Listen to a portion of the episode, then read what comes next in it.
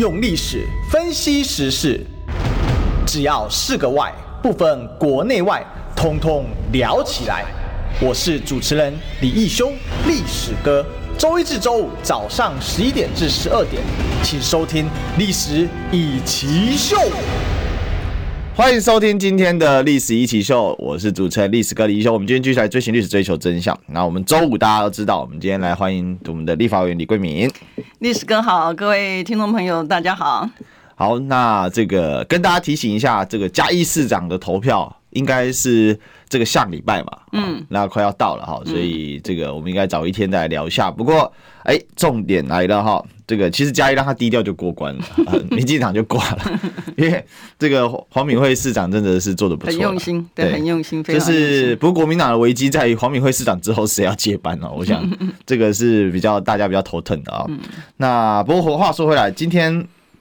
这个。桂美人说他一定要讲一下台积电的事情，其实我已经连讲两天了。你已经连讲两天了，对。但是、嗯、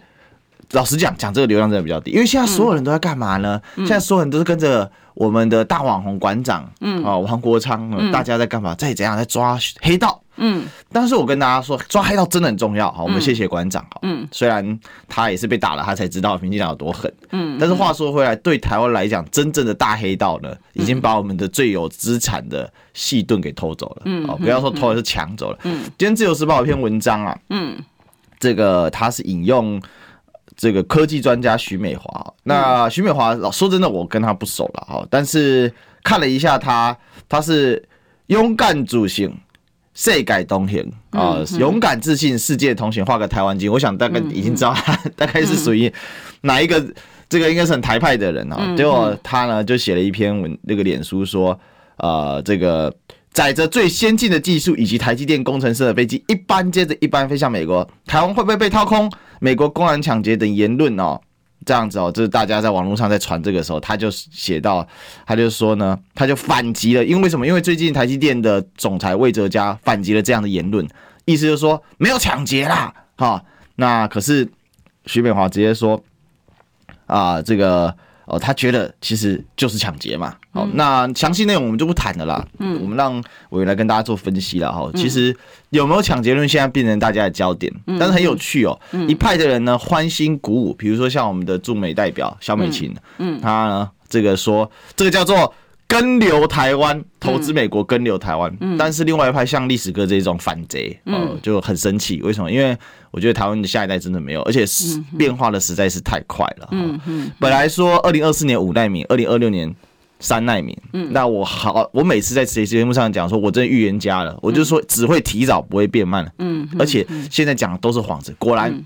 昨天台积电这个签约的时候，自己董事长刘德音终于承认，嗯，不是二零二四年五奈米，是二零二三年五奈米，二零二四年四奈米。二零二六年三奈米，大家不要被这二零二六骗了，搞不好要变二零二五年，搞不好更早，嗯、而且不是五万片，嗯嗯、不是两万片，嗯、是年产六十万片，嗯、投资不是一百亿，是四百亿美金，嗯哦、折合台币一点二二兆，史上最高单笔海外投资，拜登高兴到嘴巴都笑得合不拢嘴，突然之间不会在白宫的草草这个庭院里面迷路了，哦、突然知道亚利桑那怎么走了，嗯、委员这个真的让人很生气，很沮丧。对，这一般的民众呢，他可能会觉得说，哎，这台积电跟我有什么样的关系？其实关系是很大的。好，我们就从这个切身的利益来讲，哦、台积电把它留在台湾的话，我们很多的保卫这个呃台湾的一个方式呢，其实并不是军军购，嗯，好、哦、就够了，因为我们的这个呃国防的预算再怎么样子，立法院呢再怎么样子，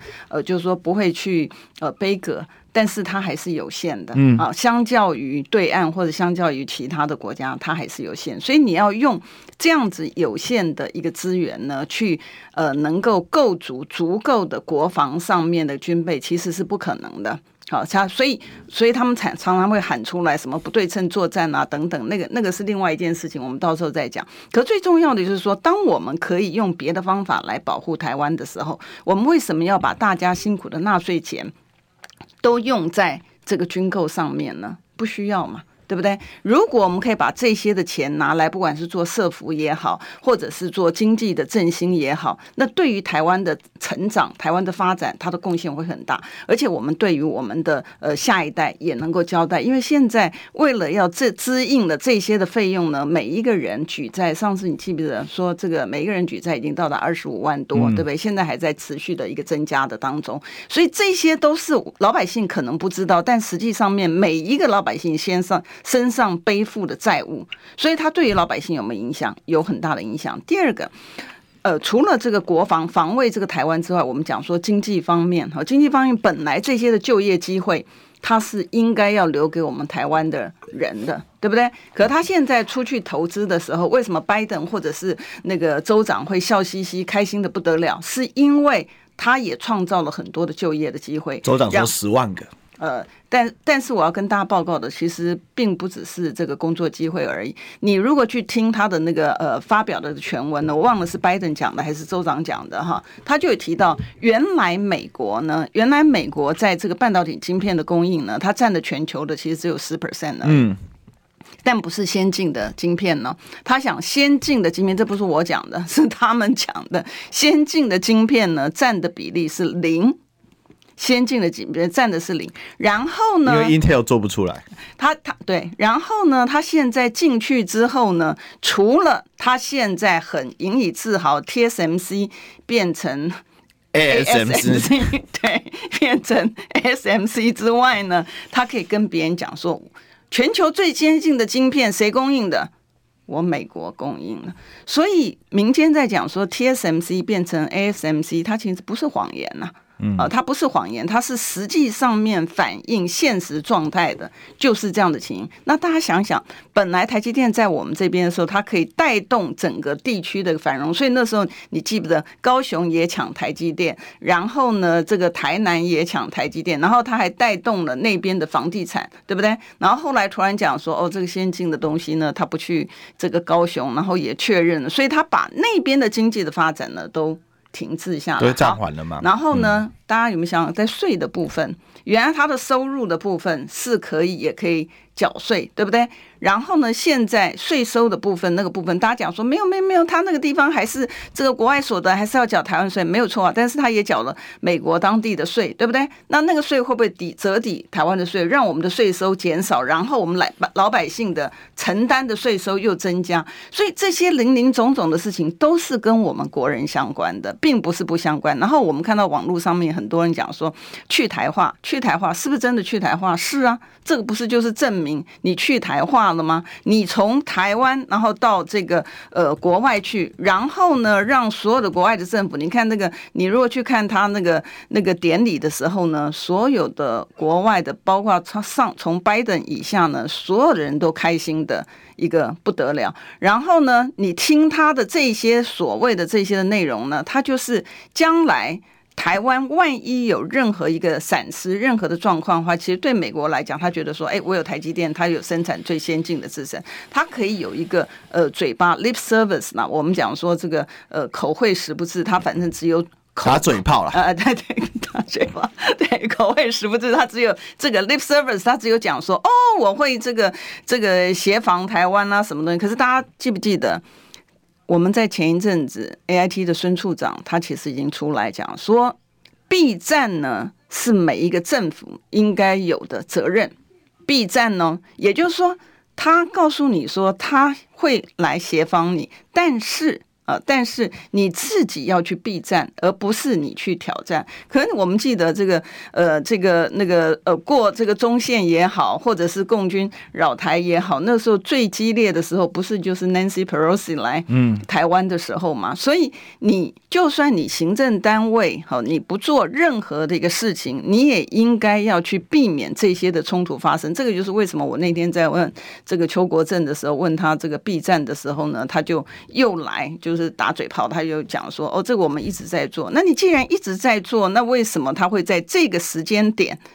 然后提出来说有这个避战说，对不对？那你既然一直以来全部都在做避战的东西，那显然你的效果不彰嘛。我刚刚进来的时候在电梯里面听到就是说呃，今天早上的时候那个好像有二十四次的那个那个呃扰台的这个情形产生，所以我们就讲说很多的东西呢，美国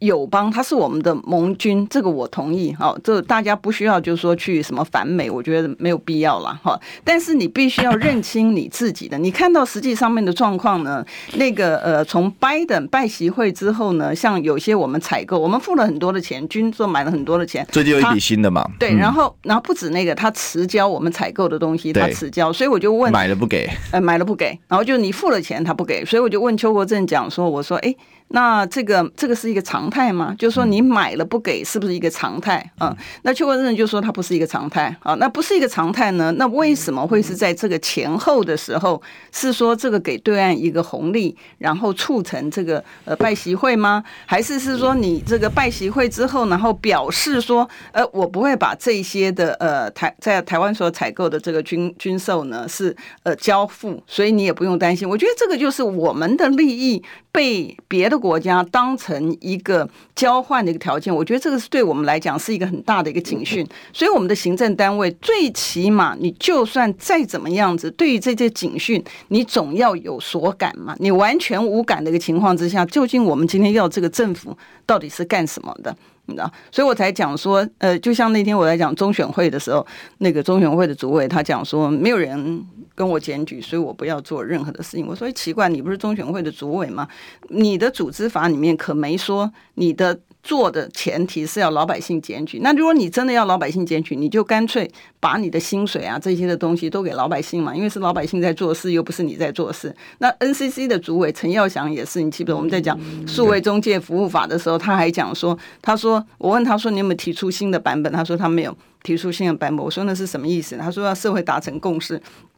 那我说达成什么共识，是你旧有的版本吗？他那你就是要硬推你旧有的版本，那就和什么社会达成共识呢、嗯、那如果说你是真的要社会达成共识的话，就是你的意思是要老百姓根据社会的共识提供你一个版本给你吗？哦、那如果是这样的话，那你不难道是你所有的这些的费用 N C C 的所有费用都应该给这些的民间组织，给一些老百姓？怎么会是你呃做官然后凉凉的，然后拿薪水喝茶看报纸，然后所有的事情都是老百姓在做？嗯，其实我觉得这事情大家看得很失望也很沮丧。我其实连讲三天了，这本来今天想说这个找委员谈一下邱国正，不过确实台积电就跟我们的国防是有关系的。是啊，那最让人失望的是，是我觉得像《自由时报》好，还是有一些他们里面有些编辑大概还是心里有些底啦，好，一直帮政府擦脂抹粉。可是你一边在出卖着同胞的血肉的时候，那是多么过分的事情！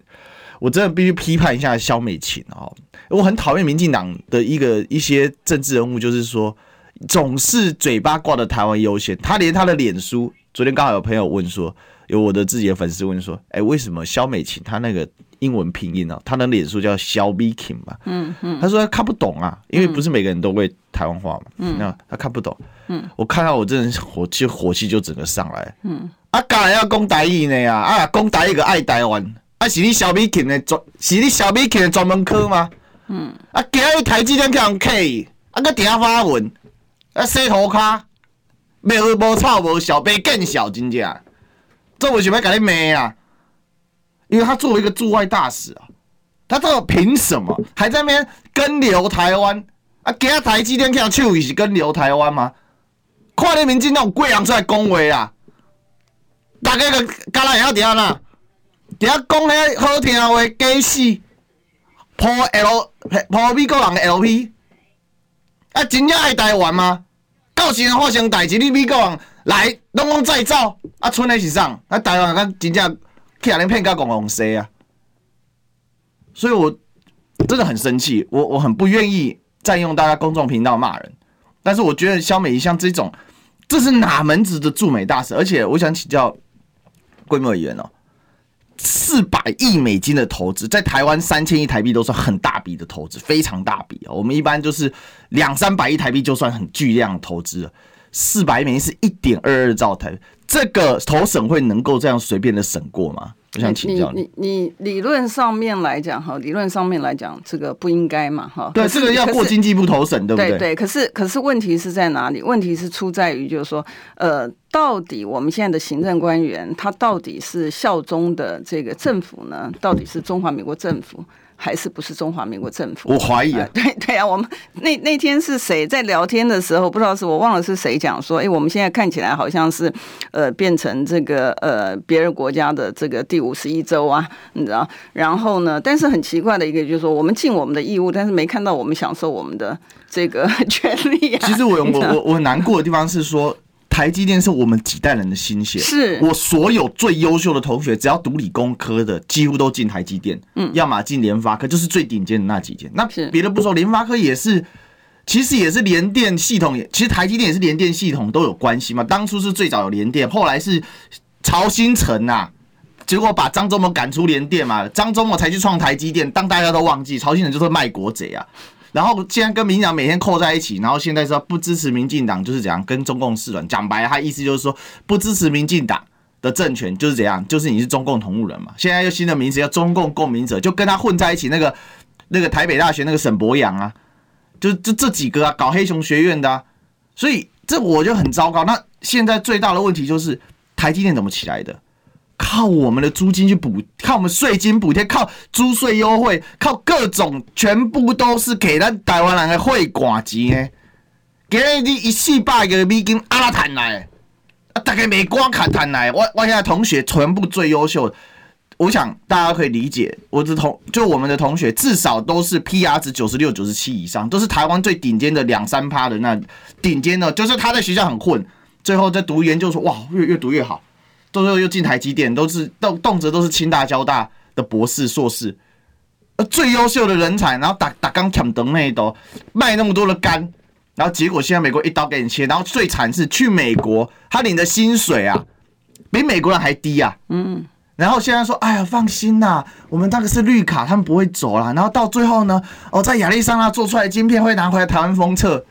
结果销毁你讲得出来哦，那这个哈，这个这个就这个就跟那天的他在那个典礼上面讲的内容不一样，因为那天呢，这美国的官员哈，他在讲的时候呢，我忘了是拜登还是是谁，他就有提到，他说呢，这个会对当地造成的呃，不仅仅其实不仅是台积电而已，它会带来好像一百四十几个那个供应商，它的整个供应链，它会带过去，所以呃，回到回到我们的主题哈，这个。呃，我我尽量希望不要像上课一样了，因为我我觉得我大概是最有资格讲那个半导体的，因为我应该算是半导体宝宝，嗯、因为从我年轻的时候，我就想约你下礼拜来我们那边好好谈一下。哦，这样子，对对对所以我昨天才问你，对，因为我应该算是半导体宝宝了哈。我从我年轻的时候，那个时候半导，我从从最新的东西，然后慢慢接触，然后就跟着它半导体的产业，就是这个一直成长到今天，所以整个的来龙去脉呢，我非常非常的。清楚哈，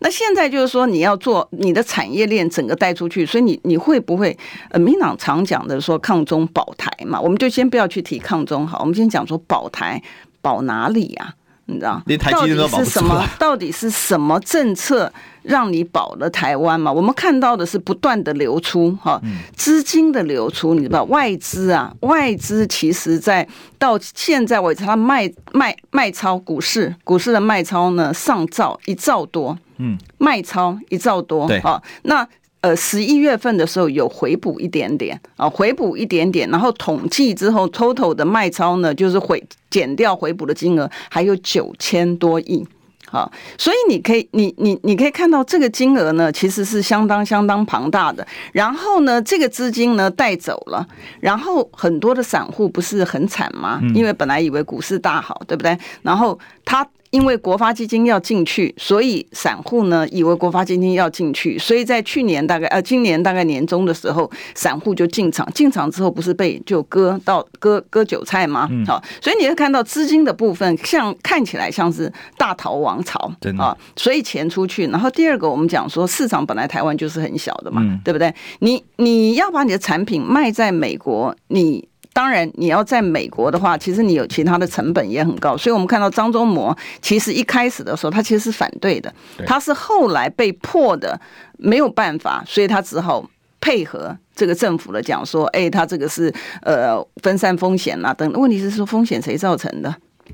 风险谁造成的？我就问了、啊呃，就是风险不就是你政府、你绿营造成，天天你打一个抗中牌出来，你造成吗？通常来讲，左邻右舍，就算是有误会的情况之下，你会去加深那个误会吗？不会嘛，你会尽量把这个误会能够降低，因为毕竟你还是要往来的，对不对？嗯、尤其我们经济上面依赖中国大陆其实还蛮重，你如果是经济呃依赖度是零。哦，那那也就罢了。但是你依赖它的依赖度四几 percent 的情况之下，你天天去去去挑衅，这个就不对。所以今天的台海危机是怎么了？那很多人讲说，呃、哦，这个我美国是来帮助你，但问题是说，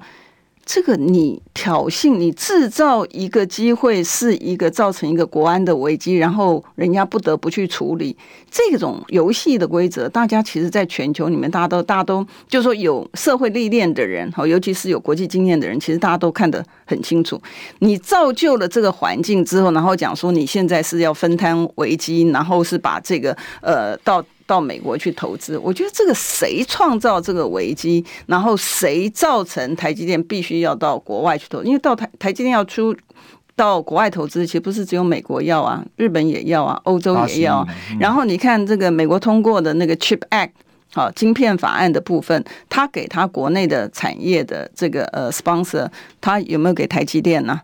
有没有给台积电啊？这我这我要问啊，你有没有给台积电、啊？现在什么时候给台积电？你知道吗？嗯，当台积电被拆分成美国公司就会给了，很快啊，真的很快。其实这个一一翻手就过去了。嗯，所以其实我我觉得，今天有人在骂张忠谋啦，就是刚好也有人传讯息给我，然后就是在那边痛骂张忠谋是卖国贼。大家请搞清楚结构问题。嗯，张忠谋真的是卖国贼吗？嗯哼，张忠谋早就在台积电。都不讲话的时候，大家了解刘德音董事长憋到现在才出来讲，嗯，但是他这个东西早就已经被财讯啊、各种的工商时报，就是财经媒体都已经披露多少，嗯，然后很多时候谁讲都是张忠谋讲的，嗯哼，我台积电的好朋友跟我说，其实现在台积电内部对张忠谋很不满意，嗯哼，主权当政派对张忠谋很不满意，因为觉得张忠谋常常在走漏风声啊。哦、oh, 嗯，对，他常常做一些表态嘛，他们认为那是多余的表态。嗯，那我认为张忠谋的逻辑很简单嘛，嗯、我本来我以我先以爱爱国出发嘛，嗯、可是当我爱不了，我只能爱我的公司了。嗯哼，那讲了半天，政府又不反应，那怎么办呢？嗯哼，一个张忠谋能顶得住美国吗？嗯哼，我都觉得能够顶到现在，也都是因为有张忠谋，不然早就已经搞不是今年搬，早就前年就搬了。嗯，所以我觉得要搞清楚对象，很多人骂张忠谋说啊，他有美国籍这样这样。但是你去看他之前走漏风声，他一直在说警告，警告，到这一次到了美国，他突然改口。嗯嗯，但我觉得那是有落差的，不是要替他洗白啦，但是很现实的事情就是，台积电这个风险，像刚才桂明委员举的例子，那很简单嘛，那随便举个例子嘛，你旁边有一个邻居空无有力嘛，然后跟你关系也不是很好嘛，你旁边有另外一个邻居也空无有力，他住在隔壁大街，他跑来跟你说。跑去挑衅你旁边的邻居说：“哎、嗯欸，我跟你讲，你隔壁的哈，你们就是不好这样讲、嗯嗯嗯。然后你们两个每天剑拔弩张，然后他再跑去来跟你说：‘嗯、我跟你说，你跟你隔壁不好没关系，不要担心，你家所有的家具、家当、财产、保险柜，通通包好。像你老婆，你老婆顺便嫁给我、嗯、，OK 的，我都帮你保护好。好、哦，你加油。嗯、哦啊，等到你有危险的时候哈、嗯，大家哈。”都不要去挑衅、嗯哼哼哦、但是你的东西我已经帮你保护好了、嗯哼哼哦、你老婆我帮你保护好，你女儿我帮你保护好了、嗯哼哼成何体统、嗯、而且在这个事情都发生之后，他跑出来讲说、欸、你, 你为什么要去挑衅别人呢？就你在挑衅啊，一个一 个, 一个中间者的那个姿态出来了，就是他现在提出来一个避战说嘛、嗯、对不对？那你避战其实基本上来讲，他的这个避战说呢其实是有道理的、哦、我们都知道说你要保护你自己的国家，你不一定是要用武力保护嘛，对不对？军购只是一 军, 军事的保护呢，只是其中的一部分。你应该要像原来的李国鼎先生、孙运璿先生当时的一个睿智，他知道我台湾要建立一个很优势的一个产业，让全世界都仰赖我们，那我们的安全就 得, 得以确保。那在前一阵子的时候，其实在我们台积电对外投资之前，那时候就有讲，就有提到，就是如果台湾有事的话，那个全球它不是只有经济衰退而已，它是全球大萧条。所以这个是不是一个很好保护台湾的？可是我们现在看到的不是，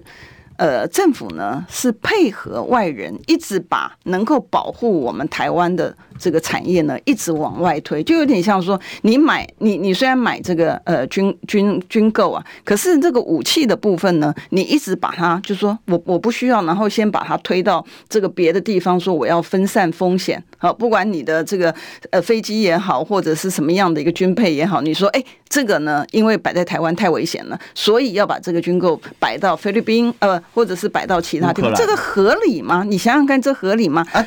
利息嘞，嗯，利息算谁的？对啊，就我们都已经付了，我们都付了，而且它 delay 的 delay。我以为照正常商业模式，这叫缴利息的，大家知道吗？你税金晚缴哦，抱歉，你不是缴滞纳金而已，嗯，他还。我们政府要跟你算利息的、欸，对啊。可是问题就是说，因为我们现在国防依赖美国嘛，好，所以所以你这个，我相信我们的行政单位也不敢去讲说，哦，你的合约，因为正常上面合约上面都会有 delay penalty 嘛，嗯、对不对？都会有你那个迟交的这个呃罚款啊等等情况。你你认为我们的行政单位连台积电都双手奉上了，他会去跟他要这个迟延的罚款吗？我觉得不会啦。所以你那天看到我说我在那个咨询这个邱国正的时候，我。我其实是很心急啊！我其实很，我不是军事专业，但是最起码呢，你既然跟立法院要了预算去做军购，然后你也说这些的武器呢都是必要的保护台湾，那怎么能够让它是迟延的呢？你为什么在前面沟通的时候能够就是说始终我们中华民国的这个利益始终不在你的眼里？你只有要保护你的政党利益，因为我们都知道这个，如果是有这个呃友邦的支持的话，他当然选举的时候无往不利了哈，这个也是事实。但问题就是说，呃，我们要跟全世，我一直在讲哈，就是说我们要跟全世界做朋友，可是跟全世界做做朋友呢，是以一个很独立的一个方式跟全世界做朋友，而不是说去矮化自己，所有的东西都是别家别人国家的这个国民呢享有优先的权利，然后特权阶级呢享有优先的权利，然后呢所有的义务全部都是我们自己国人要付，我觉得这个死老百姓要付、啊，对，这个就这个就不对。然后我要跟呃这个很多的这个听众朋友报告，就是说很多听众朋友如果是尤其是年轻的一群的话，你知道在过过往的时候，为什么这个台湾有台湾钱淹脚没？然后为什么会有这个呃电子的新贵的产生？好，好，这么厉害的故事，我们等广告回来分享给大家。我们进广告。你知道吗？不花一毛钱，听广告就能支持中广新闻。当然，也别忘了订阅我们的 YouTube 频道，开启小铃铛，同时也要按赞分享，让中广新闻带给你不一样的新闻。用历史分析国内外，只要是个外，统统聊起来。我是主持人李一修，历史哥，请收听《历史一奇秀》。来，这里是《历史一奇秀》的现场，我是主持人历史哥李一修。我们今天的现场来宾是我们立法委员李桂敏，大家好。我们今天继续来追寻历史，追求真相。今天有一个很扯淡的事情，刚才桂敏委员在讲说，到底科学园区怎么上来的？其实。科学云怎么上来的？很简单，台湾人花了很大的心思。但是我们这故事要给桂敏委员讲，因为他是从头参与到尾。我是我应该算半导体宝宝了哈，我是跟半导体一起成长，从刚开始那个 I C 是什么玩意儿完全都没，但是我是从创投的时候。啊、我是从创投的时候，那我那个打 I P 官司不是？对，我从创投的时候是投资啦、啊、所以投资。那那个时候呢，我的客户他叫胡定华，他就是张忠谋是这个呃那个电子所的所长，他是副所长，所以呃他其实很多的这个细节的部分的整个操盘其实都是他在做的，所以我对我对半导体产业是非常非常熟悉。那我要回到就是说，为什么民间常常听到哈，就是呃提到就是说呃所谓的那个政策。的政策的错误哈，是比贪污更可怕哦？为什么呢？我跟大家报告，在因为张呃这个李国鼎先生的那个时代哈，李国鼎、孙运璇啊，然后这个赵耀东他们那个时候三巨头的那个时代，他为台湾带来了这个半导体的一个产业。大家可能觉得说啊，半导体产业现在大家讲没有感觉，你知道我们原来啊为什么会有电子新贵的产生？电子新贵呢，国外外国人呢其实对我们很反感的一个原因，他就说哦。你是印股票换钞票，因为原来我们的整个的税务税捐的一个制度呢，它是就是你的这个电子的公司呢，我们有呃一开始因为我们要发展哈，所以它还有就是设计这个呃技术座驾。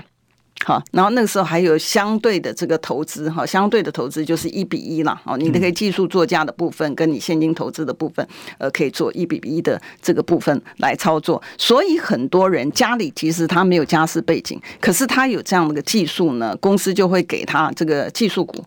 然后他就可以，公司在发这个员工红利的部分呢，他也是按照是面额是这个十块钱发，所以呢，可是等到他需要钱的时候，他去卖股票的时候，他是按照市价去卖。比如说假设我们讲说市价当时是六百块钱的话，那他因为他的税的部分呢，他是用十块钱去算，所以这些人呢，就我们就看到很多如今的半导体产业电子公司的大老板，他都是因为这样提升的，他不需要靠说他是一个财团之子啦，或者是 这, 这些他都可以，因为他有这样的技术。这个就是当年李国鼎先生他在做整个半导体产业的规划的同时，因为国家的政策也配合。那你看那个时候呢，外资来投资，外资为什么反对？他当然反对，对，他讲说你明明 一, 一, 一个股票呢，它就是比如说我们刚刚举例说六百块钱就是六百块钱、啊、你怎么能够说是十块钱？然后因为他会去买那个投资那个比如说台积电的股票，所以他会觉得他很亏啊，他会觉得他很亏，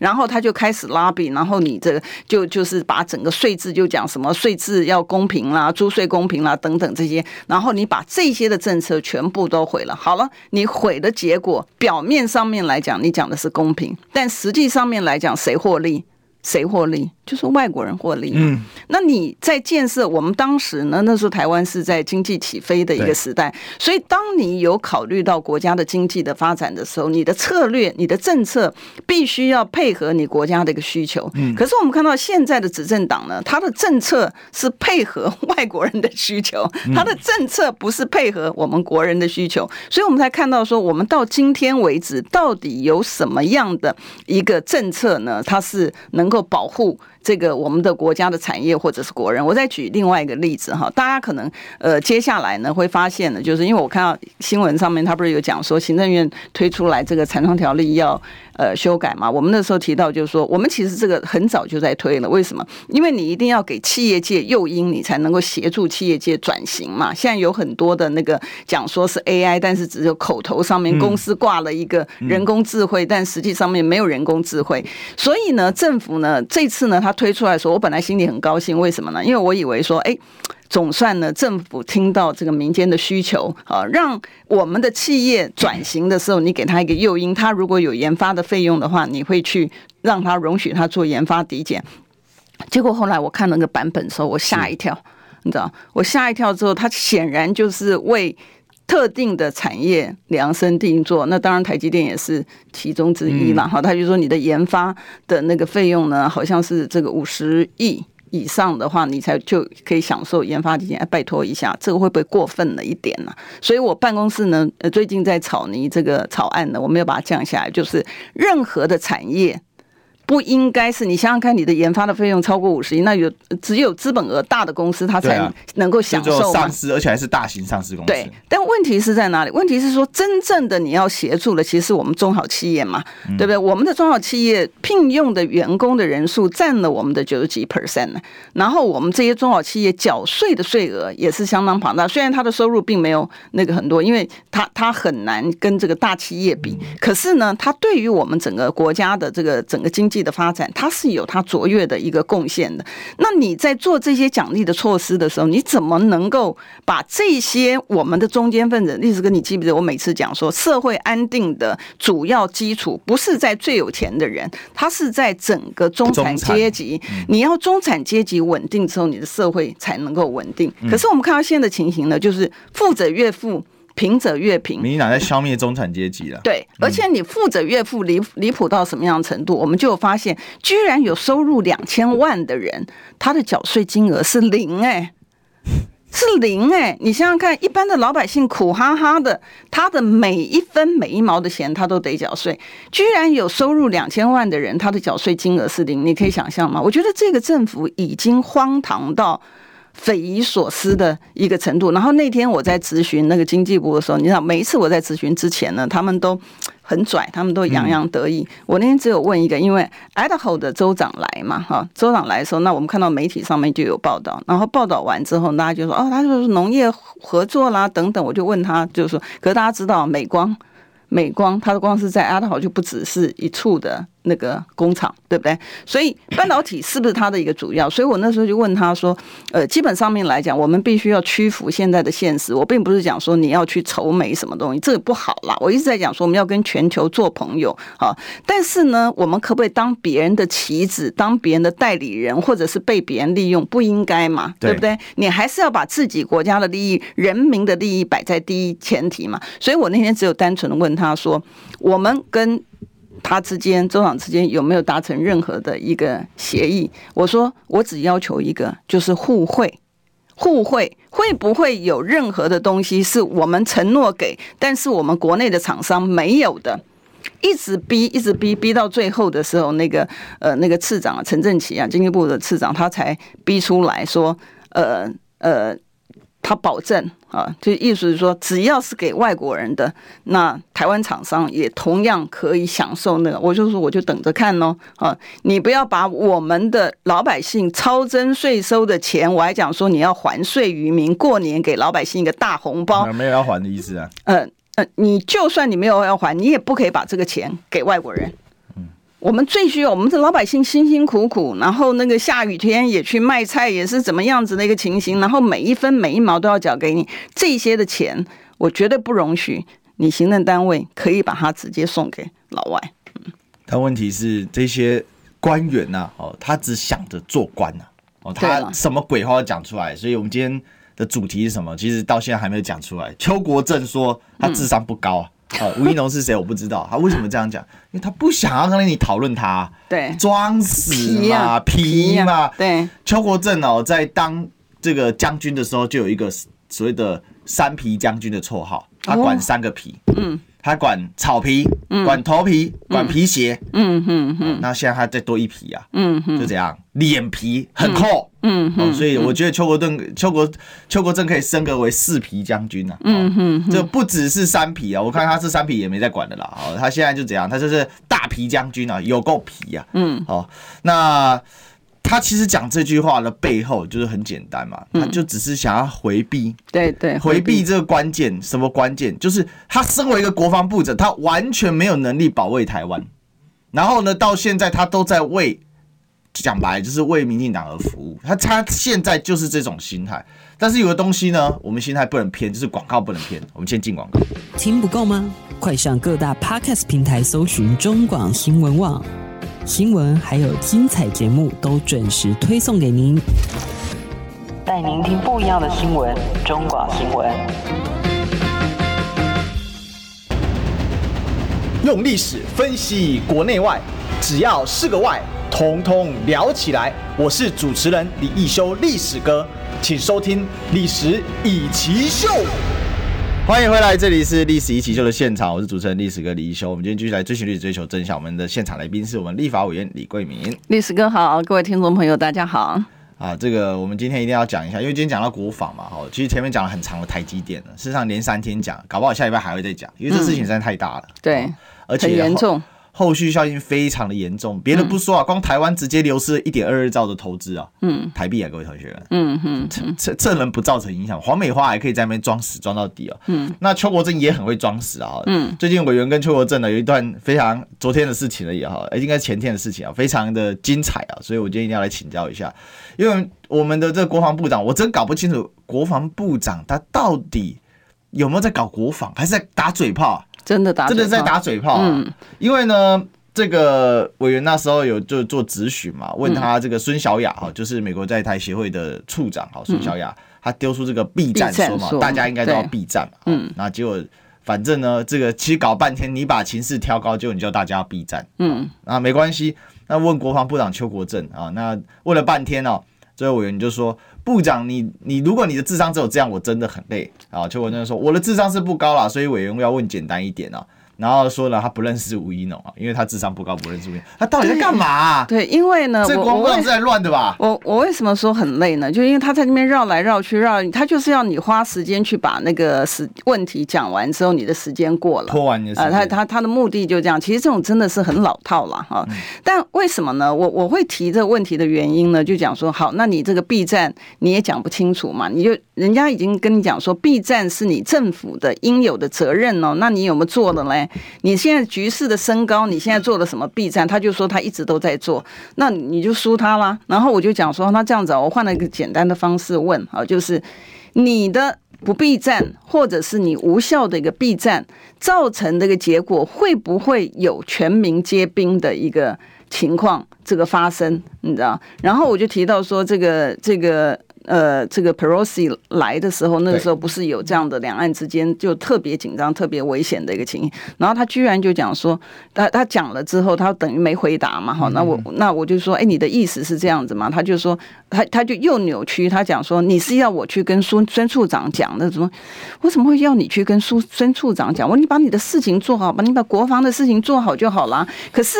那我就想说不用跟他扯浪费时间，我就直接问老百姓最想知道的是不是该要 全, 全民皆兵。然后他不是就讲说他十二月底公布，我说现在已经十二月中了，你你十二月底公布，你难道你你如果要公布，不难道是你的全盘计划已经都好了，然后你的公布吗？他说我们有我们的 S O P 要走，讲得很理直气壮。可是观众朋友，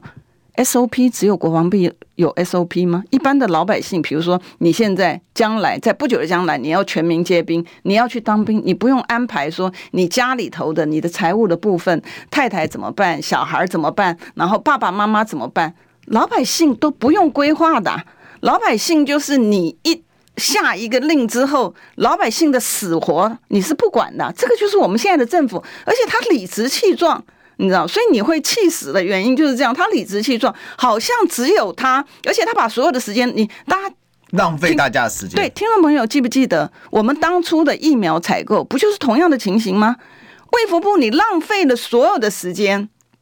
然后到最后面呢，大家是不得不去打那个，比如说国外。那个 A Z 啊，那时候不是快 expire 的嘛、嗯，然后送到这个台湾来，我们还要跟这个人家磕头。那时候还发生像日日本送，然后结果发现日本那个厂根本当时还没经过认证，那一批都可能有问题啊、嗯。对啊，我们还要叩头谢恩呐、啊，因为我们的老百姓。可是问题前面那么长的时间，你为什么不做？那我们作为一个民意代表，我们只是把民间民老百姓想要知道说。会不会全民皆兵嘛？那我什么时候你兵役会不会延长嘛？你又有新制又有旧制，那全民皆兵的时候，到底这个人，那他比如说他去呃这个教召的时候抽签，是不是他又抽到新制又抽到旧制？然后呢，他新制的部分呢，他要去当十四天兵，然后他隔两天他又抽到旧制，他要去当七天兵，然后你又全民皆兵，那他是天天都在兵。那问题是说他也要活呀，他的家里家人也要活啊，你总要先把你的规划出来之后，人家可以做人家相对因应嘛。你看像美国，美国当时我不是讲说那个他怎么样，但最起码他是民主也有他的道理了哈。他你看他当初那个沙兵，就是沙兵法案推出的时候，是因为恩农案嘛，这个弊案把公司掏空了这些的情形，他给全民有一年的时间去做因应啊。那你今天如果说你是要全民皆兵的话，你难道期待老百姓是说，哎，要像乌克兰的这个情形，你这个造成这样的一个呃烽火的情况之下，然后老百姓没有做任何的安排，然后你叫老百姓要上就上，他家里也不必存粮，也什么东西都不必做规划，你怎么一个政府？我们讲说民主国家的政府是为民服务，你就算不为民服务啦，你最起码也不要惹麻烦嘛，就是这样的啊。所以为民服务，为谁？为民进党服务。其实邱国正现在就是这种心态。嗯，他我都觉得现在蔡政府里面这些官员都瓜给俺嘛，做做官做到太爱做官了，做个好爽，对啊，排场大，对，开心。然后立法委员质询不痛不痒，每天就是带着一张皮在那边死不走。对，对，然后讲到那个吴怡农，我觉得最好笑的，因为我本来是他不是撞破台湾呢、啊？我我我我觉得他是最好笑，为什么呢？因为我不愿意去提这个别人把别人扯进来嘛，哈。然后我就讲说，那个呃，这个全民皆兵，那什么全民皆兵他没听懂，然后我就说、啊、那那吴怡农这个呃，像吴怡农提倡的嘛，哈。然后他然后他就说吴怡农是谁？啊，他不知道。然后我就我我当场愣了一下，我就说那你不是住台北？他说我不是，我住新北。哦，我的天哪，我真的昏倒。这个是 point 吗？这个是重点吗？你就算你住新北，你不知道吴怡农是谁？而且、啊、你每天在台北上班呢、欸。对，而且现在报纸、报章、杂志上面不是都有吗？他怎么可能不知道？装、啊、死嘛！对啊，对啊。吴怡农是今天才出来的吗？对、啊。然后我我就说，那你的你的他的他的那个冯世焕不是他的前任，前任不是批评他说他是那个。我实在不愿意讲渣男嘛、哦、对对，所以我没有这样讲，我只有讲说你的这个呃前任觉得说他这样子不务实。我的前任是谁？他也不知道。哇，我的天，我我很想说，哎，我的那你的老爸是谁？你你你你叫什么名字？嗯，你做什么职位？嗯，这人自来乱的，这种官员这种没脸没皮到这种程度。你还当吗？我真的是觉得非常非常失望，就是说这些的行政官员呢，现在已经不把委员，我已经一再强调，我们站在质询台上不是代表自己、啊、你可以讨厌我没有关系，但是我发的问题，我讲说是不是全民皆兵，我问的你的 B 站的规划，这个是老百姓想要知道的、嗯、我又没有问我私人的问题要你回答，没有啊，对不对？所以我今天只是把民间反映的问题，民间希望有一个答案，那你就要让老百姓知道他答案，他才能够去规划嘛，你知道？所以他在讲说他有他的 S O P 要要走，我就想说，哎，这个这么紧急的事情，你都已经有教召延长，然后那个延长的期间，然后民间都已经讲了传遍了，然后你在行政官员再出来讲说假讯息假讯息，那既然假讯息就讲真讯息嘛，不是这样子吗？你把真讯息讲出来之后，假讯息自然就没有。没有了嘛，不是这样子吗？那你讲的真讯息之后，老百姓他就可以去做规划，你为什么就是指责别人的是假讯息，然后你的真讯息不能够讲？好，他讲了之后，诶，总统府怎么又出来打脸？他说诶，没有啊，这个规划还没有这个完成，就民间就更不傻傻了，你知道是到底有还是没有？可是我平常讲，我也不太相信那个行政官员出来，因为你记不得那时候我们在讲说台积电的员工出去的时候，我讲说有没有逃命卡的时候，王美花呢，不，王美花还有那个陈明通的都信誓旦旦的讲，绝对不会这样的情形，我绝对不容许有这样的情形发生的呢。好，等到专机呢整班飞出去的时候，我说哎，部长这是什么状况？不是说绝对不会有这样的情形发生吗？那怎么会是状况？他说这个是企业自己的行为，这个我们不在我们的控制范围之内。哇，我就想，我的天哪，这个真的能够这样子回答？你记不记得美国啊？美国的企业为什么他的这个呃先进的半导体的设备不能够去中国大陆？为什么他的人员不能够？对对啊，那他的他的来由是哪里？不是就是你美国发布了一个这个管制令吗？啊、哦，出口管制令吗？啊、那他可还强迫说美国人不能，这半导体相关人员是不能在中国就业。对啊，那也没有看到说这个这个这个这个美国政府呢，他放任，然后他就直接讲说这个企业的行为你不能够控制。那你政府是在干什么？你经济部是在干什么？就荒唐到极点，他已经把老百姓当成无脑的，就是说他说什么你就必须要买单，你不能够有自己的思维逻辑，你不能够去怀疑他所有公布的讯息，他告诉你说这个是企业的行为，自己的行为不干政府的事，你就必须要买单。这个就是我们今天的现象。但是我要提到就是说，其实我觉得我们的国人的这个素养其实很高，现在最重要的是要让正确的讯息让国人知道，因为国人就会做判断。是，所以呢这个渣男不用讨论太多、哦、让他落选就对了，这是最简单的方法，下架塔利班你我都有责，不然这就是这样乱搞，好，就这么嚣张。好，我们今天这个历史一起就聊这，我们今天谢谢委员，谢谢历史哥，谢谢各位听众朋友。好，那我们就下周一再相见了，拜拜，拜拜。